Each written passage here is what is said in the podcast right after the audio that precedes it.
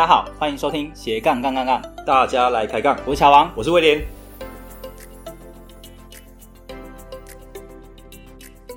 这个节目主要是分享斜杠人的大小事。我们希望透过不同斜杠人的访谈经验，让杠粉们获得更多的斜杠灵感，不再被单一职业、单一收入给绑架，进而获得更自由的斜杠人生。毕竟人生只有一次，为什么不斜杠呢？哎，乔王，我问你一下哦，我们研究所毕业几年了？需要这么坦白吗？我今天这一集不是真心话大冒险吗？乔王说干。不要一直在讲了，我几字头了，对，一一轮了，一轮了，对对对对，哎哎，你知道为什么要问这个吗？因为其实我最近就是在 FB，或者是说就是一直跳出来以前的，可能是哎几年前哦，那什么照片啊，就回忆嘛，不是 FB 有这功能，然后我们就跳出来说，哎，你还记得我们研究所那时候参加一个创业比赛，叫做什么 YF？你还记得吗？知道。对，那你还记得我们那时候的主题是做什么吗？游乐园吧，我记得幼稚园吧，游乐园。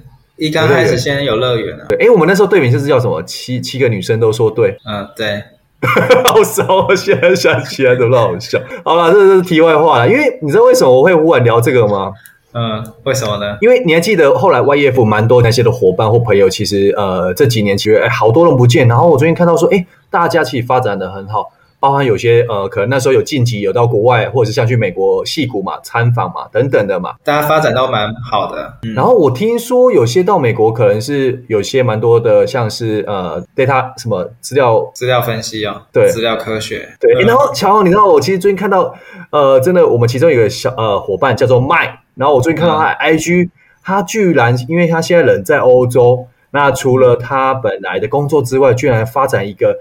很令我印象深刻的斜杠身份，你猜猜是什么？是什么？哎呦，跟疫情有关系哦，因为疫情导致很多人可能一些情绪压力大嘛，那压力大需要心理治疗是不是？哎靠，你怎么一下破题？没错，对，而且它不是心不是心理治疗，算是属于啊催眠的一种，对不对？哦，OK OK，催眠疗愈啊，是不是？对，而且它最最特别的地方，听说它是可以用线上催眠。哇，One Two Three。这样好，我睡着了。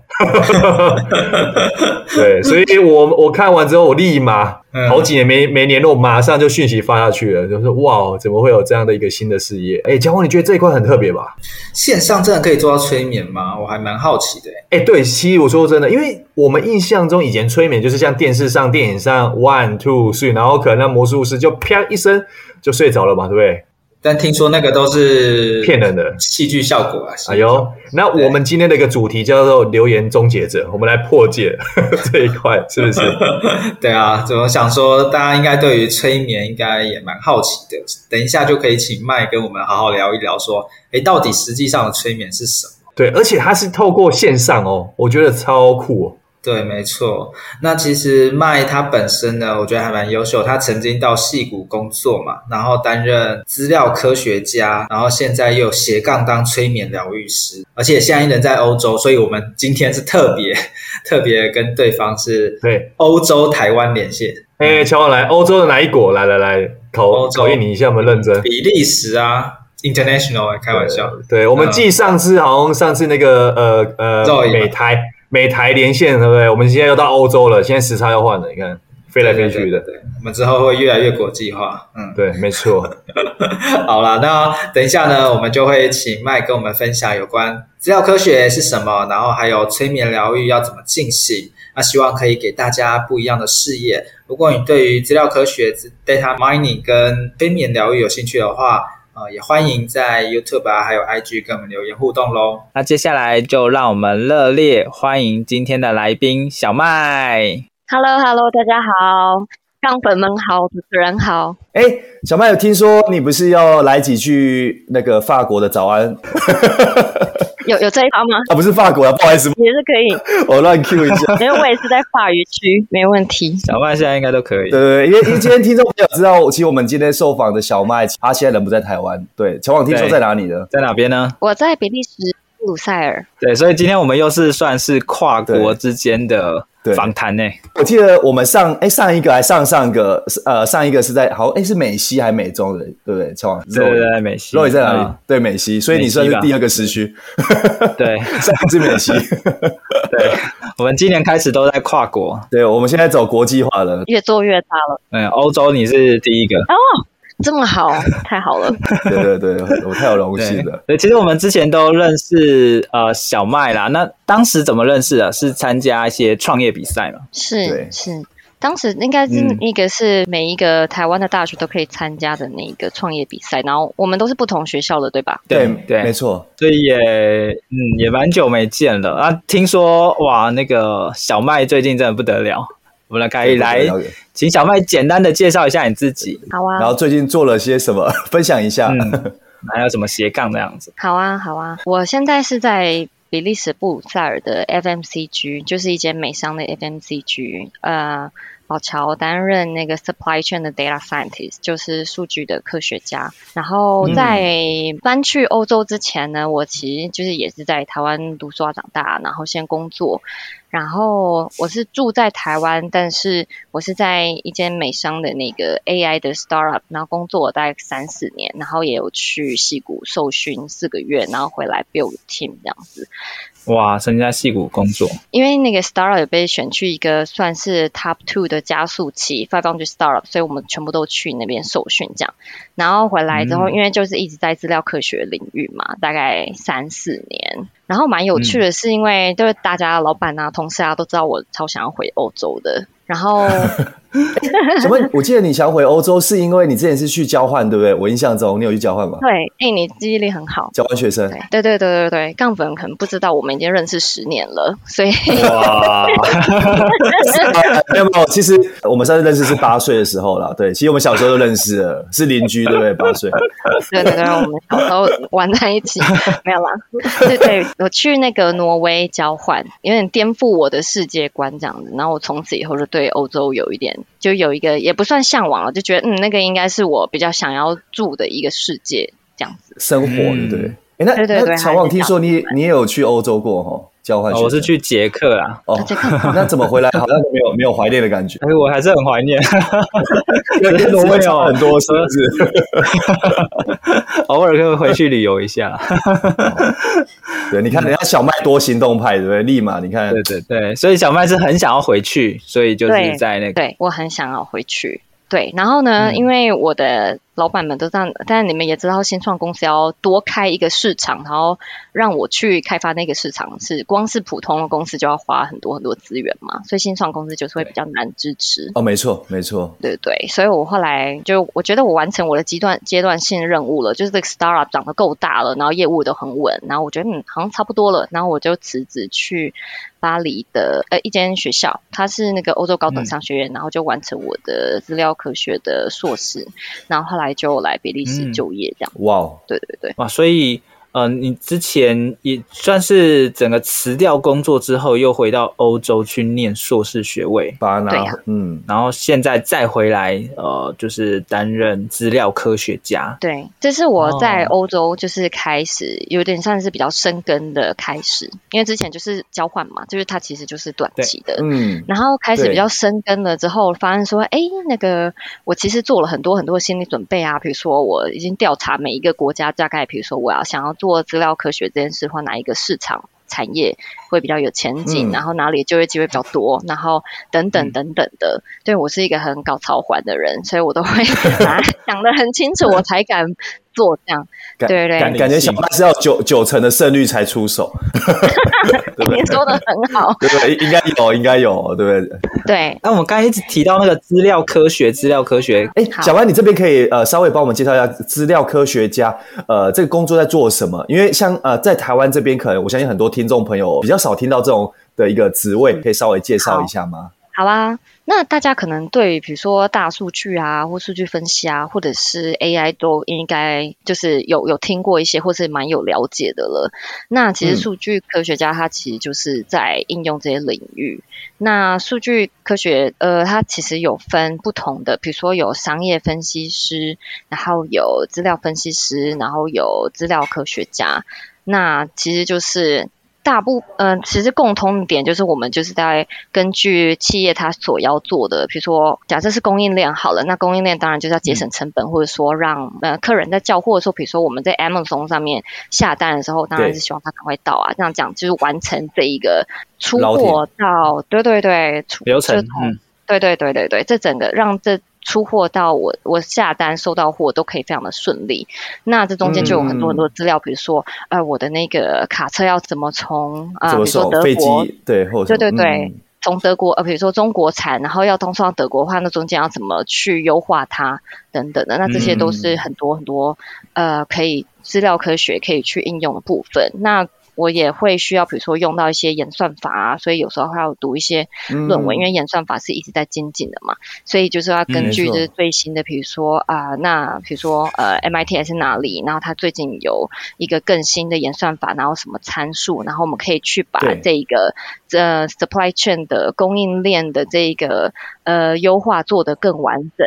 大概是这样，所以你们透透过大量的数据分析，然后再去做一些优化的动作。是是是，如果如果要举一个比较，嗯、我觉得比较贴近生活的例子，像是说一家餐厅好了。嗯那比如说像是鼎泰丰这种，它一定是有中央的厨房，它大概会知道说我每天会需要进多少的，嗯、呃，比如说大白菜啊，进多少的猪肉等等的。那如果导入了资料科学的话，我其实是很可以比较精准的去控制说，好，那我每天大概它会是每天大概我就要进，比如说一百公斤的猪肉，在某一个季节，比如说呃过年前后或是在连假的时候，它就是会有一个更高就是高峰的需求出现。那这些其实都可以用。资料分析，还有用演算法来做预测的，然后可以做一些存货管理啊，等等。对，嗯，哦，等于是哦，有点像是预预先部署哦。嗯，对对对，它可以做到预测部分。那在预测之前，其实对企业来讲，最最关键的就是我现在拥有什么样的资源，我需要确切掌握它。因为过去都是用，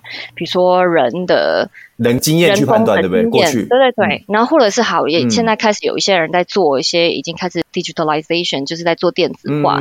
那做完电子化之后，我如果没有呃，我的资料一直没有办法一直。及时的联动的话，就其实我其实还是在靠我的人工的记忆去做这件事嘛。就比如说啊，我大概每一天每一个礼拜，然后整理大概好，那我每天出呃每天叫一百公斤的猪肉，那其实我就没有办法去应付说啊，我万一有突发状况，对对对，或者说哎有一个 new 就是有一个新的潮流哦，大家开始流行吃。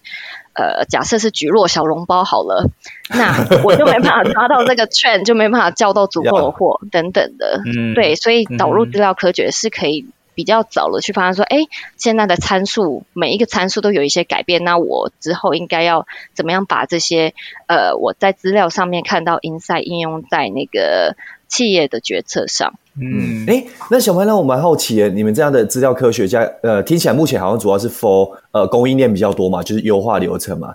所以，因为感觉这样的应用好像又可以用在你们的新开发的产品啊，或预测市场上，对，感觉运用的点也很多哎。可以，就是我是在比较 supply chain 这边的，然后我们也有研发部，嗯、那研发部当然就是会做，嗯、呃，因为我们有一些。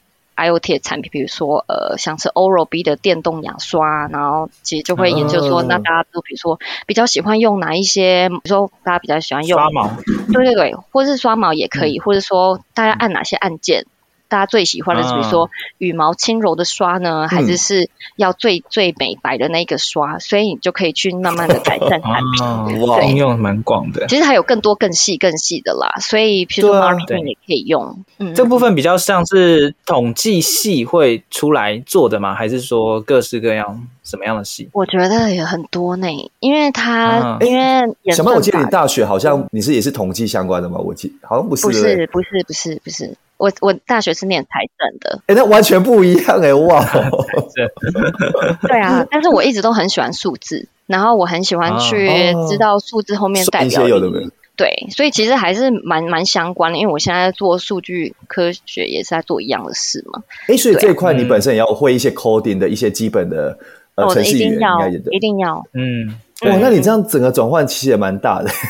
哦，对啊，所以所以当然之前转换会有一个阵痛期啦，但反正这个领域，啊、我觉得好处就是因为资料科学这个领域很新，或者说它其实存在很久，嗯、但是因为这几年那个五到十年，它的那个电脑的 computation 才跟得上嘛，所以这件事才比较大爆发。嗯、所以其实这件这个产业是没有太多的很资深的人的，所以。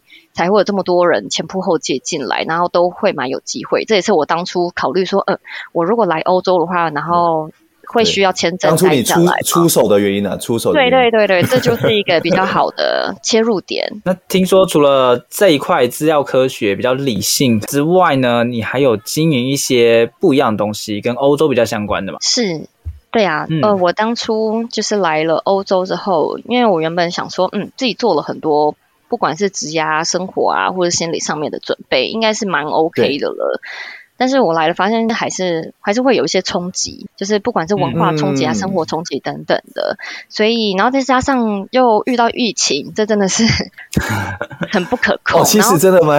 对，就是影响很大，因为可能台湾受到。疫情的程度真的是蛮小的，虽然大家可能会会比较严格的去去执行很多的防疫政策，嗯，对，但是在在国外，尤其在欧洲，当初就是我自己都会戏称是欧洲就是一个大毒窟这样子，对，哦，然后对呀、啊，然后一开始的时候就也没有疫苗嘛，然后他们也不会戴口罩，嗯、所以在一开始，然后又直接封城了，对啊，而且封城我们是连。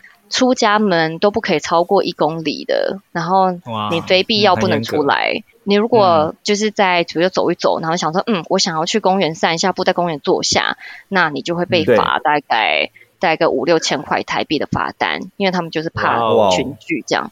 对，所以那个。这整一个，然后其实封城前前后后加起来时间大概关在家里一年，就是是这种这么严格的一年，所以严格的一年哇，那那小麦不就是刚好你刚好去昂博那一段时间就刚好差不多疫情爆发对不对？也差不多对。对呀，对呀，所以这个会影响很多事情，比如说那个，没错，对，就是对于心理的那个健康才是我觉得伤害蛮大的，对，然后再加上其实求职也会非常的困难，因为嗯。欧洲已经就是那时候，大家每一国都在 lock down 嘛，那当然就是不可能，就是想要让外国人来啊。那其实政府是直接本，本人的拒绝掉。对对对对，他是直接不给外国人发签证的，所以而且签证或在签发应该多少也会有受到限制，嗯。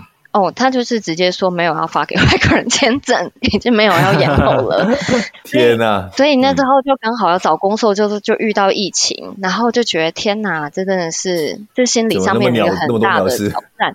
对对对，最后当然是顺利的，就是有转换工作签啊，都就是很很好留下来这样子。有拿到，嗯，对对对对对对对，嗯、那那就是一个很艰险过程。总之呢，就是又疫情，然后又是求职，那然后要加上就是比如说我就是一个台湾人。嘛，就是一个比较对会对疫情稍微谨慎的人。那我在这边的朋友都是欧洲人啊，嗯、那他们可能就会比较没有这么在意。对对对，比较 relax 放松。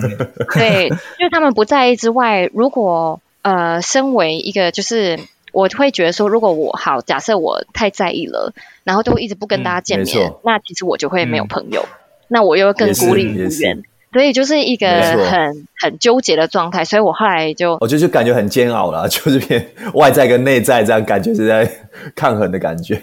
对，所以我后来就因为因为太煎熬了，所以我想说好，那我就把这些东西写下来，顺便了解一下他们为什么要，就是为什么他们的思路是这样子，为什么他们会这么乐天，嗯、就不像台湾人我就会觉得说啊，赶快封起来啊，不要再开国门了，然后怎么样怎么样，赶快送那个确诊的人去医院，就是 呃这样逻辑上不同，所以。我就开始写了一个，我就开了 Instagram account，叫做“欧洲人搞什么”。我的心情真的就是欧洲人搞什么，所以里面有很多的，对，里面有很多的会比较是深度的去讨论说，哦，因为他们哪一些历史，然后导制造了，嗯、呃，造成他们哪一些的文化的脉络，那这些文化的不同，嗯，对对对，那这些文化脉络是。会会有现在他们现在怎么样怎么样的行为，然后因为我觉得台湾人可能也会可能是因为我们从小教育就是会比较比较喜欢比较比较啊，或者说我们在国际的位置上就是会常常跟跟美国、中国比较有联系，或是日本嘛。那这些国家和台湾比起来的量级都非常的大，所以我们就会常常就会觉得说，哦，台湾就很小啊，然后就有点有点没有那么看得起自己。所以我在那么有自信，嗯，对对，真的很没有自信。然后可能是我们的教育就是要 一直要强调要谦卑啦，你也不能很有自信这样，要客气啊或什么这样。对对对对，所以在在那个呃欧洲人搞什么这个 Instagram account 里面，我也有就是提到说哦，其实呃比如说法国人是这样这样这样，然后或者说普遍来讲欧洲有这样的特性，那其实台湾人他的逻辑脉络可能是怎么样？那台湾人比如说不管是人口啊，或者说经济的实力啊什么的，就是一些比较深入的去讲说，嗯、台湾人其实可以对自己很有自信的，我们真的也不是一个很小的国家。我现在在比利时，台湾还比比利时大，欸，而且人口是两倍。哇哇，对，哇，比利时那么小，对呀、啊，比利时这么小，而且以人均 GDP 来讲，这、啊、大家就会觉得说，哦欧洲对欧洲好像蛮有钱的，对，台湾的人均 GDP 是比法国和比利时都高的，比利时在已经算是欧洲里面算蛮有钱的国家了，嗯，对，是西欧里面算很有钱的了，嗯、所以台湾人真的是很强啊。对，所以我的 Instagram 大概讲这些，嗯、然后，嗯因为会有很多很多的人想要，就是一些一些读者。就会跟我讨论一些事情，说、嗯、对，不管是他们就有点受到启发，想说哦，原来台湾就是还蛮 OK 的，或者说他们就是想要出国读书，想跟我聊天，嗯，聊聊，发现说，哎，其实大家他最终的困扰，比如说是一些心理上的烦恼，就比如说我到底想要什么，嗯、我不知道到底出国有没有帮助到我，或者说定位，对，对，为什么要出国？那为什么要念这个学位？就是蛮多疑惑对不，对，对，或者说我我到底要去哪里念？我到底出国念书对我有什么帮助？嗯、那是一种，那也有。另外一种是在欧洲的台湾人，那就会跟我讨论说，嗯、哦，对他们就觉得怎么样怎么样。然后我们后来会发现说，呃，其实有很多就是海外的台湾人都会有一些蛮煎熬的部分，就比如说，啊、嗯哦，这个会不会太严肃？不会不会，对，那我我们可以开两集没关系。杠粉们也蛮多，可能有一些海外的听众求学的经验呐、啊，对啊，或者是他现在就在海外，说不定他听完你的分享之后，哎，还蛮有感觉的。好啊，因为因为这两个议题对我来讲就是很很密切的啦，所以我常常会把它连在一起。没错没错。对，然后可能我之前去美国四个月，但我终究还是没有在美国常待，或者说我只有待在美西，就是加州那一部分。所以 San Francisco 那边，嗯，对对对，所以美国的状况我不是很知道。但如果是以欧洲的来讲的话，因为欧洲它就是本身是比较比较多国国家邻里国家组成，嗯，对，然后欧洲特别又是他们过去有很辉煌的殖民史嘛，所以嗯。我好，现太开心了。现在讲中文，欧洲人听不懂。你讲台语，他们更听不懂。台语可以的，对，来一段，来一段。因为我觉得有些欧洲人还是蛮活在过去辉煌的殖民史。他们辉煌的历史，对不对？你有维京时代嘛？还是什么那种？这么久吗？挪威人很棒，挪威人不会这样。对对对，但是是比如是法国人呐、啊，或者是比如说西班牙人，就是这种比较西欧或是南欧的，嗯、就对于历史是很留恋的。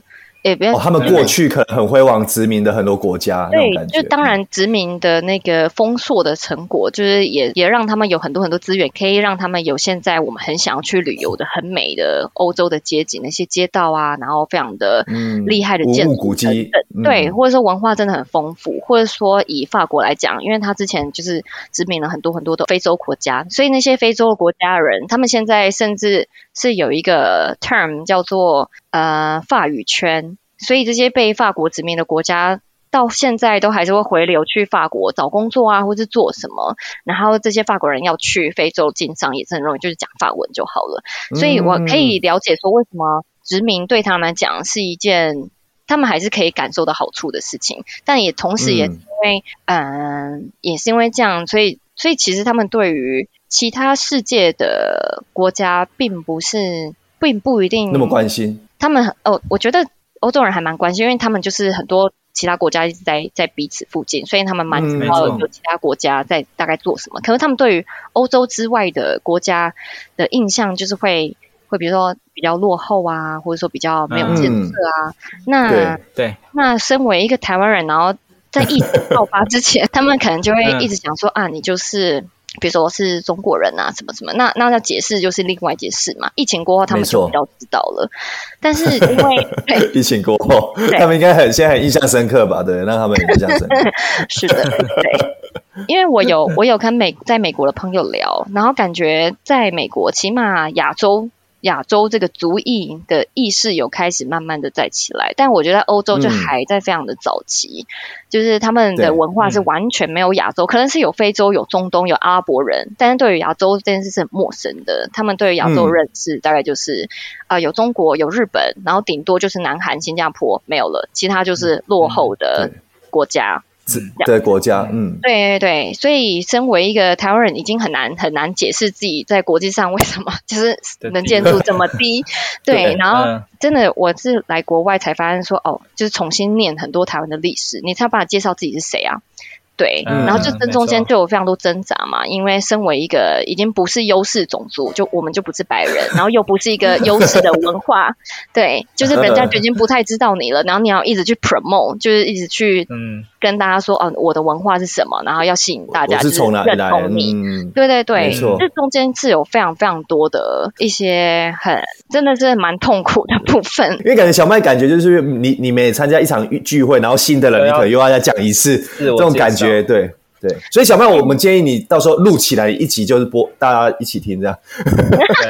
我们今天中文版之后还有再加英文版，加个比利时版好了。对，你这样就不用讲那么多次，我们就帮你对转换过去。那我就不敢说他们还留恋在那个殖民史里面。对对对对，对啊。然后 大家对，再加上因为在这个过程中，就是我其实也是压力很大。对，嗯、确实，嗯，对对对，然后再加上比如说，因为我就是在这边工作嘛，你工作已经就比如说朋友，你还可以自己挑，那同事但工作很难挑，对啊，同事对，没错，对对对对对，当然他们人还是很好，但就是所有的文化都是非常不一样的。就我曾经有一度觉得说。我的每一个言行举止，甚至快要连我的呼吸，我都要自己再审视一次，到底有没有办法很好的融入。我靠！所以那个压力真的是山大，对，是真的是真的。小麦 hold 住，你你是我们在欧洲的堡垒，hold 住。对，因为当当你的每一个做的动作的背后理所当然的逻辑都不成立的时候，其实是真的很痛苦。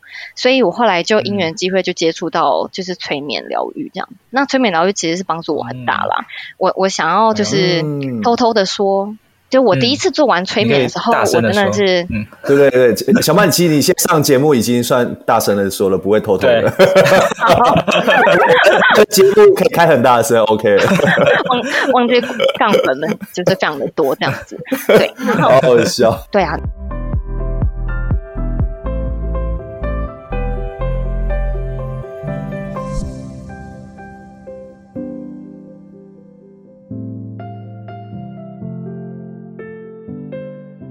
然后我接触呃，我第一次做完催眠疗愈的时候，我真的是吓了一跳，因为我原本想说啊，那可能就是一个冥想，然后有人在在那个引导引导你，对，引导有点像瑜伽或什么那种感觉，对。然后我做完真的是有一种很飘飘然，虽然我没有嗑药过，嗯、但我觉得那可能就是有一种很嗑药的感觉。还是还是小麦，还是你你有吃到什么大麻还是什么？还是用我就喝水那个什么去。什么用精油大麻精油，你就可能就 没有没有，我我很我很确定那个 很很安全的。OK OK，那时候第一次接触到催眠是算是属于实体面对面就对了。对，是面对面的。然后因为那时候我其实是回来台湾的时候，因为我们就是因缘际会朋友的推荐下去的，所以想说哦，好，所以是在台湾做。对，我是在台湾，不是在欧洲。不是哎，不是哎，因为我那时候在欧洲的心理的。那个负荷量已经很大了，我也不想要，就是比如说，因为催眠是要谈自己比较内心的事嘛，就是我那时候已经就有一点，对对对对对，有一点就是心理负担很大，我也不想要和别人聊我很深的心事的时候，还要一直用英文讲，我觉得很累。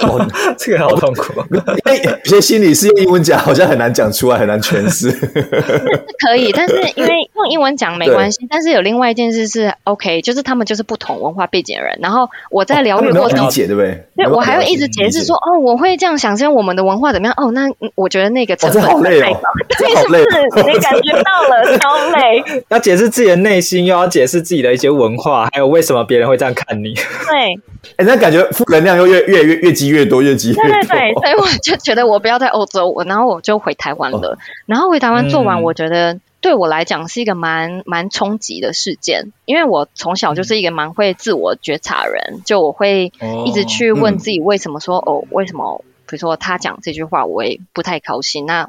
为什么我会这样想？然后等等等等，嗯、或者说为什么我会做哪些举动？背后我的逻辑是什么？这样子，所以但是我一直没有办法去做完这个情绪完全消化掉，是因为 OK，我知道为什么，就是什么动机引起我有这个情绪，但情绪我的累就是累积在那里，我不知道该怎么办。然后催眠疗愈它就有非常好的帮我消化掉、带走这些情绪，所以我第一次做完之后，真的是我真的超级飘飘然，就是我回到家，哇哦，你说还在是 还在呛吗？还在呛？对，就觉得说哇，超级 peace and love。所以哇，这个飘飘然是因为负面情绪嘛都被清掉的关系吗？对，当然，当然，我在疗愈过程中，因为会有很多的，不管是在国外生活一些压力啊，或者说小时候可能会有一些不太好的记忆嘛，就是每一个人的小时候或多或少都有。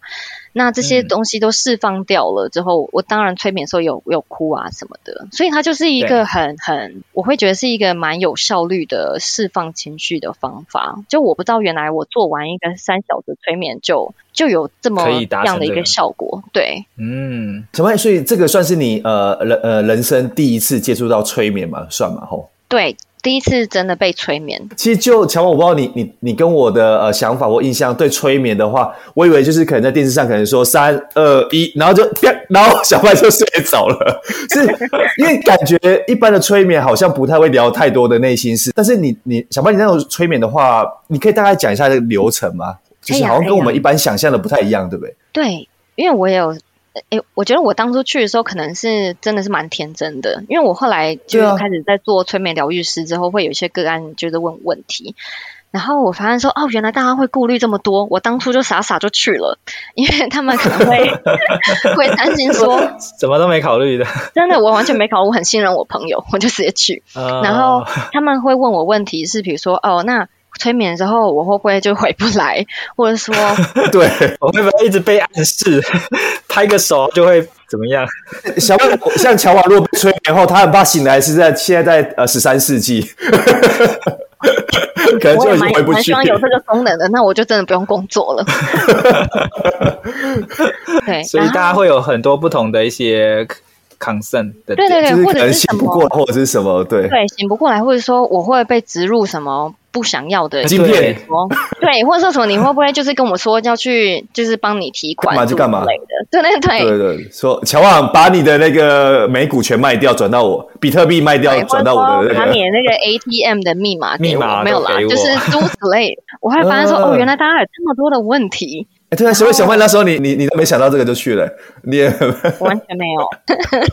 但我遇到的那个催眠师他也很好，所以我的经验都非常的好，哦、还好还好。对啊对啊，然后其实他催眠就是一个蛮，我觉得还蛮单纯的，就是比如说你一定要是在一个很放松的环境。然后你很放心，因为你要全身非常的放松，然后那个全程都是闭眼睛，但是你不会真的睡着，他没有要让你睡着。然后小麦说：“妈的，我付了那么多钱，然后三个小时我就直接睡着，然后什么疗效？你这个沙发哪里买的那么好睡？”啊，催眠师问话你都没有听进去的，对对对，然后后面都没听进去。那那真的不行，对，就是，然后我们也不会拿一个什么钟摆在他面前晃来晃去，哦、都没有，就是真的很像冥想，嗯、就是我会.呃让，比如说，当然是会引导念一些词。就是比如说让他帮助他全身放松的这样，然后他放松放松，然后也一直在深呼吸啊，然后心灵也放松之后，我们就差不多就可以进去了。那我会说进去，它其实有点像是对对对，什么？我刚刚听到进去好像 蛮特 怪怪的。对，我懂，就是可以应该说可以准备开始催眠。那 Okay, 我对，那其实催眠的状态其实有点像是你在做。很深很深的冥想，然后你很全身都很放松之后，你的你你脑中，因为大家的大脑其实呃，我们的大脑设定就是不会停止，因为我们在远古时代，你就是有很多不同的危机动物什么出现嘛，所以我们大脑就是会一直的思考，那会需希望大家可以全身放松，是因为我们这时候就不需要意识。就我们现在在谈话是用我们的意识在交流，嗯、那意识里面会有包含很多的情绪，嗯、然后也会有包含很多的，比如说批判啊，我觉得我这样想、嗯、对不对？或者说，嗯，我我我不想要承认我是这样的，就有一些自尊啊、嗯、等等一些。很多的不同的因素在里面，所以我们会很难的去了解说，哎，背后其实我真的在想，或者说我在乎的点是什么。所以，当你全身都很放松，然后催眠师开始引导了之后，我们就可以真的去了解说你的潜意识。在想什么？嗯、所以催眠的过程中，我们是会一直对话的。所以如果个案不想睡着，我会一直跟他讲话，所以他最终还是要回应我。不能睡觉，什么位置打脸？你还睡？还睡？没 有没有，对。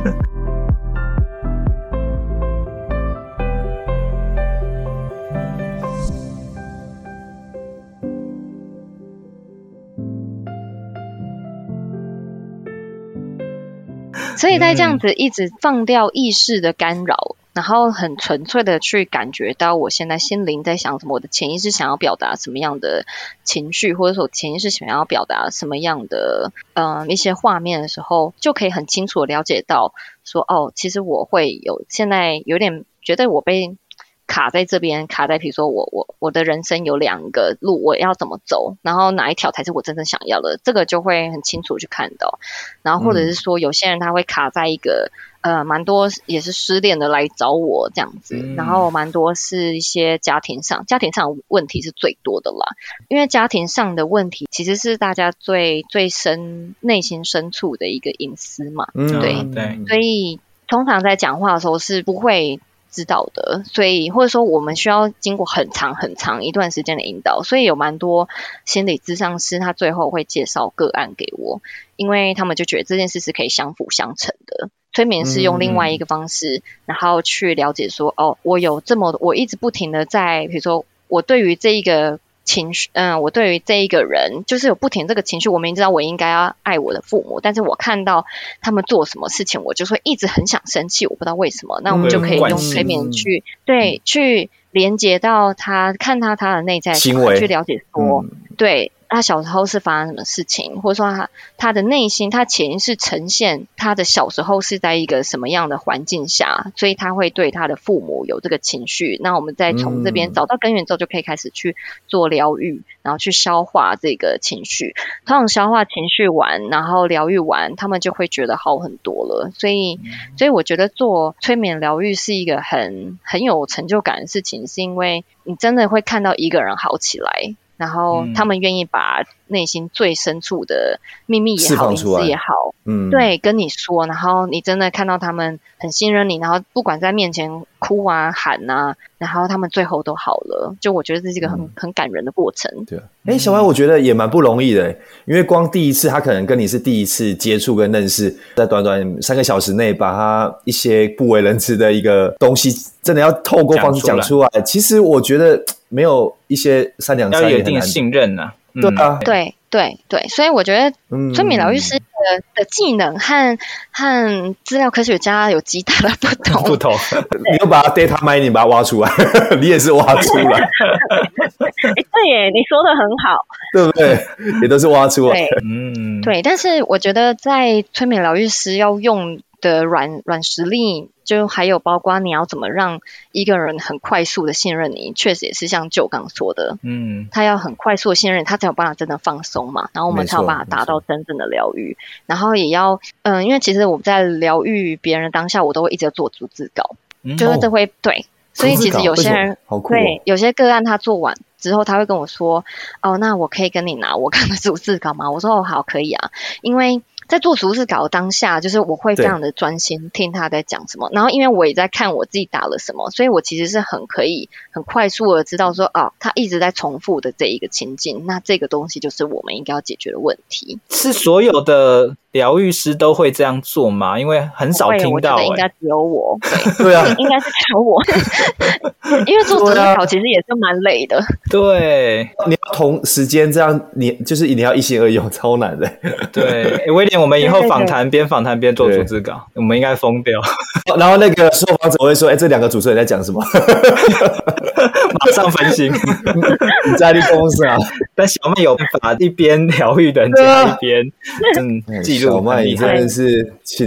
哎、欸，那小麦其实蛮好奇的是说，因为刚听到你那时候接受这样的一个呃呃过第一次的经验过程嘛，但是后来是什么原因让你会就是想要踏上说，哎、欸，想要往这一个呃催眠疗愈师、催眠疗愈师这样的可能是你的呃另外的斜杠事业？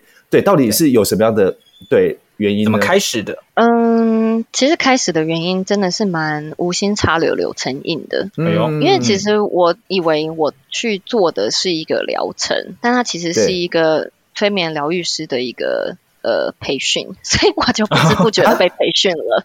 所以那培训不是一般的疗程。对，但是就是反正我真的很瞎啦，还是疗程副培训，CP 值很高，就是他把疗训跟培育培一起一起 一起对，因为因为在培训的过程中，我们就是要不停不停的练习，所以其实在那过程中，嗯、每一个人都被疗愈了蛮多的。然后我们也会会看到说啊，哪一个同学他他又哭了这样子，对，所以他这是一个很真实的一个。一个一个一个情绪的反应，那就是因为我误打误撞，然后开始了这个，是真的蛮误打误撞的。对，然后反正执照也拿到了，然后我就觉得说，执照也拿到，OK。所以，所以一一哦哦，所以那个执照还要，譬如说在考试吗？还是譬如说一个疗程是要呃几个月，还是怎样的一个过程？对，它就是有一定的时数，你一定要就是在。在一段时间内上完这样的时数，然后做完之后，我们还要再去做做一百个小时的实习个案。个案对，嗯嗯，对对对，所以我做完全部的实习个案，然后我拿完成了那个培训，我才能够拿到那个资格，然后才开始、嗯。可以称我自己是催眠疗愈师，对哦。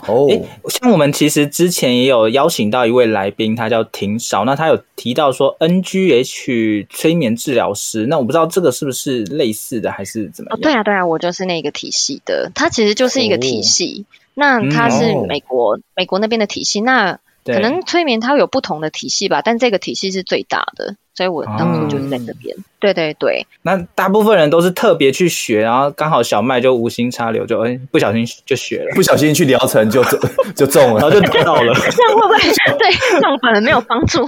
那个无心插柳的故事。而且应该是小麦是有兴趣的啦，听起来是真的，就是感觉是、哦、呃。对啊，对啊，而且而且，其实我当初催眠，嗯、我知道那个是要去催眠，但我当初真的也以为是，比如说催眠是可以改变别人的心意的，所以我其实也有一部分的私心想说，好，我学完催眠回来，我就是要就是拿这些招数去面。对付欧洲人，对老但是 完全不是这样。三二一变，然后他的价值观就变了。他说：“不会啊，台湾不错。”然后以后小麦本来讲三个小时，然后可能直接催眠完就半小时就可以处理掉。下一个，我那是催眠我的主管给我最高的那个那个。对对，那个配对不对？那个天花板的配都是。听完这期节目后，你觉得哪一个部分对你有帮助，或者印象最深刻呢？欢迎你在 YouTube 频道下方留言告诉我们，并且分享这集节目给你需要的朋友喽！还有，请大家记得追踪一下斜杠杠杠杠的 IG，我们会把这一集的精华重点以及来宾送给大家的一句话整理之后放在上面，帮助大家快速复习。IG 搜寻斜杠杠杠杠就能找到喽。如果你也想要发展斜杠，我们在脸书上有个私密社团，你只要在脸书搜寻斜杠人交流区，就可以免费加入这个社团，和大家一起交流更多的斜杠大小事喽。如果觉得这一集的节目不错，也欢迎在 Apple Podcast 订阅以及五星吹捧，或者在斜杠杠杠杠的 YouTube 频道订阅、按赞、追踪，并且开启小铃铛喽。